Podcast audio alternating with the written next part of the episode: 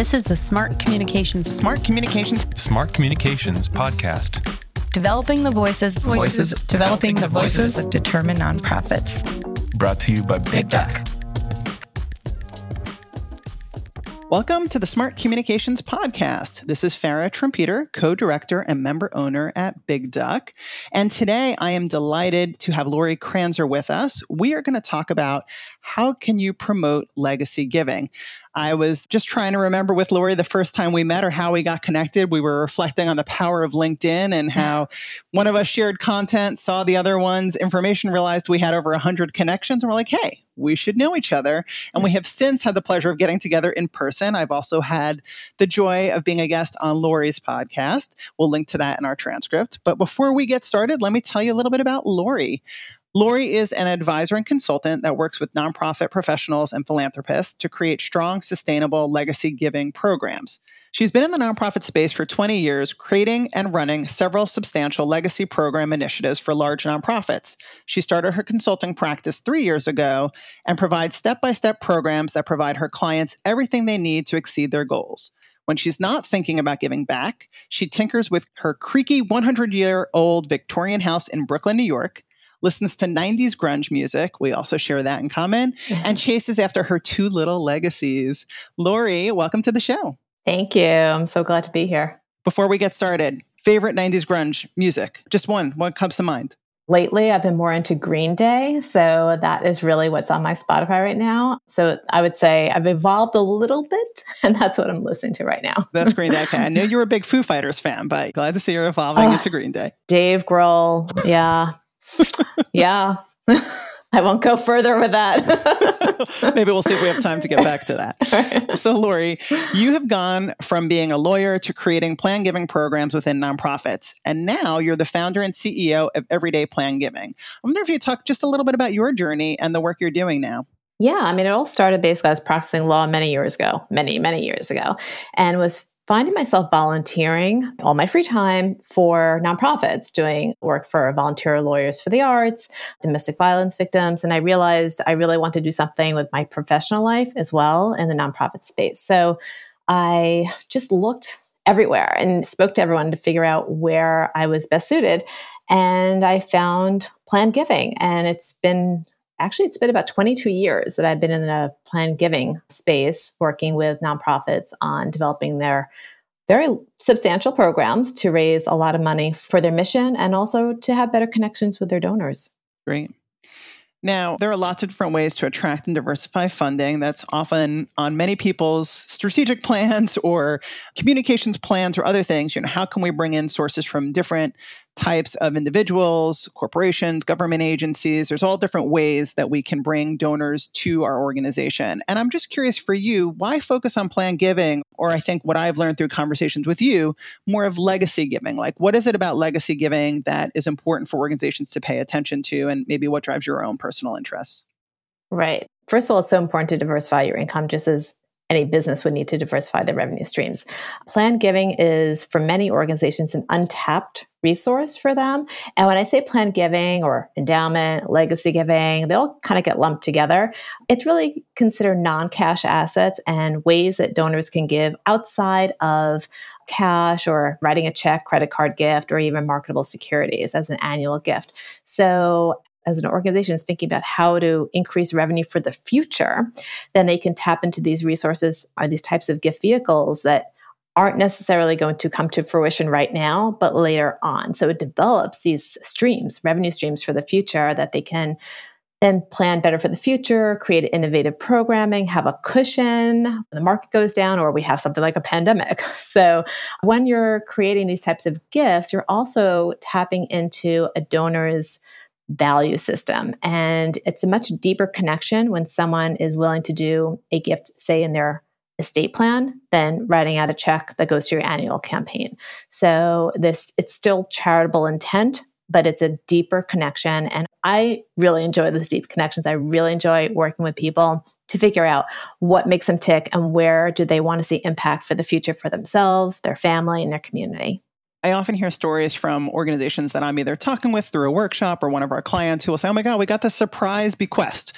There was someone who maybe was giving us, you know, $10 a year for 30 years through our direct mail program and then all of a sudden we got this huge bequest that came in. We didn't even know this person. So I often hear about these surprise bequests and I don't know how common that is, but it has been common and and often the anecdotes I've heard. And I'm curious, let's say somebody doesn't want this to be a surprise. They want to try to cultivate this kind of support. What are some suggestions that you have for fundraising and communications professionals to really think about how to promote or market their own legacy giving programs? Well, it's true. Some of these gifts come in as surprises, and it's always better to know about the gift beforehand because you can plan better. I would say within the marketing communications, what I've seen my clients do is just talk with the donors about sharing the information about their gift before before they pass, you know, so we can thank them now. They can see it in action. They can see what the impact is doing and, and really have more a say in what's happening with their gift for the future. So we always encourage donors to come forward. It's a little tricky because sometimes the gift's revocable. So they don't want to share the information that they have done a gift until they pass and it's in their will. So it really just depends on the donor. Hey there, Stephen from Bloomerang here. One of the reasons why we're so excited to sponsor this episode is because we also love helping nonprofits generate more legacy gifts. It all starts with donor retention, and Bloomerang is the donor database built for retention. So if you need a new donor database, check out Bloomerang. You can get a demo of Bloomerang at bloomerang.com slash demo. And now back to Lori and Farra. Are there standard tips or tricks people can do like make sure it's on your website or what are some basic things that maybe people can make sure a checklist or things that they can do based on maybe some successes you've seen other groups do that you've worked with or just i love to give something people can take away and put into practice as they're listening to this yeah. Okay. So for legacy giving, you have to put it everywhere because mm. donors aren't aware of what it is. So you have to think back, okay, I need to not just educate on the different types of gift vehicles, but create awareness that we even have this program and that this is something that they can do. So you have to start from scratch and look at your core message and why your donor actually really cares. What's the value of what you're doing for your donor? It's a very donor centric gift. So it's not about we as an organization are creating these wonderful programs and this is our impact, but it's how can the donor, how do they value what you're doing? So when you start with that core message and develop maybe a case statement around it, then everywhere. I mean, I recommend four to seven places per year for legacy giving marketing, and that includes website, putting it as an e-signature, doing an email campaign. You should put in your annual report. You can put it everywhere. And it doesn't have to just be, here's how you do a charitable lead trust. It's about stories about your donors. So if you just do storytelling about donors that have made an impact, you will then raise awareness that way. Now, I want to ask you a question. You just mentioned something about how this is really a donor centric form of philanthropy and giving. And one of the things I know we talked about when I was on your podcast, and you and I have talked about when we've gotten together in person, is this sort of current tension or exploration of donor centrism versus community centrism or community centric fundraising, which is a movement at, at, Big Duck we're really proud to be part of and amplify when we can. And I'm curious about this idea, or if it's ever come up, this kind of question of power. A lot of times when we look at donor centric fundraising, it often makes it all about the donor and perhaps other members of the community are forgotten or it puts somebody's financial contribution above any other kind of contribution people can make. So I get here with legacy giving, this is the ultimate individual gift, but I'm curious if questioning power dynamics or looking at where diversity, equity, and inclusion factors in with an organization's legacy giving, if you've gotten into that at all or if that's come up for you. It will come up not as often as one would think, because even though this tends to be the donor's ultimate gift and the largest gift you'll likely get from the donor, it's not a major gift. And when you have a major gift, the donor has more of a say, or we think, you know, where that impact is going to be. Legacy gifts, remember, many of them, if we're just talking about legacy gifts, legacy gifts many of them come after the donor passes. So when we talk about donor centric, we mean more of the values from the donor and not really where the donation is going to be restricted towards. So that's what we mean by donor centric. It's not about fulfilling any interesting restrictions. They're usually unrestricted gifts. So I think it's a different play for legacy and donor centric than it is for, say, a major gift. Well, Lori, this was great. I really appreciate you spending time with us. You've given our listeners so much to think about. And I want to invite you out there if you'd like to connect with Lori. You can find her on LinkedIn at Lori Kranczer. We will link to Lori's profile and other resources in the transcript. Lori, thank you so much for being on the show. Thanks for having me. Are you a fan of this podcast or Big Duck's other resources on nonprofit communications?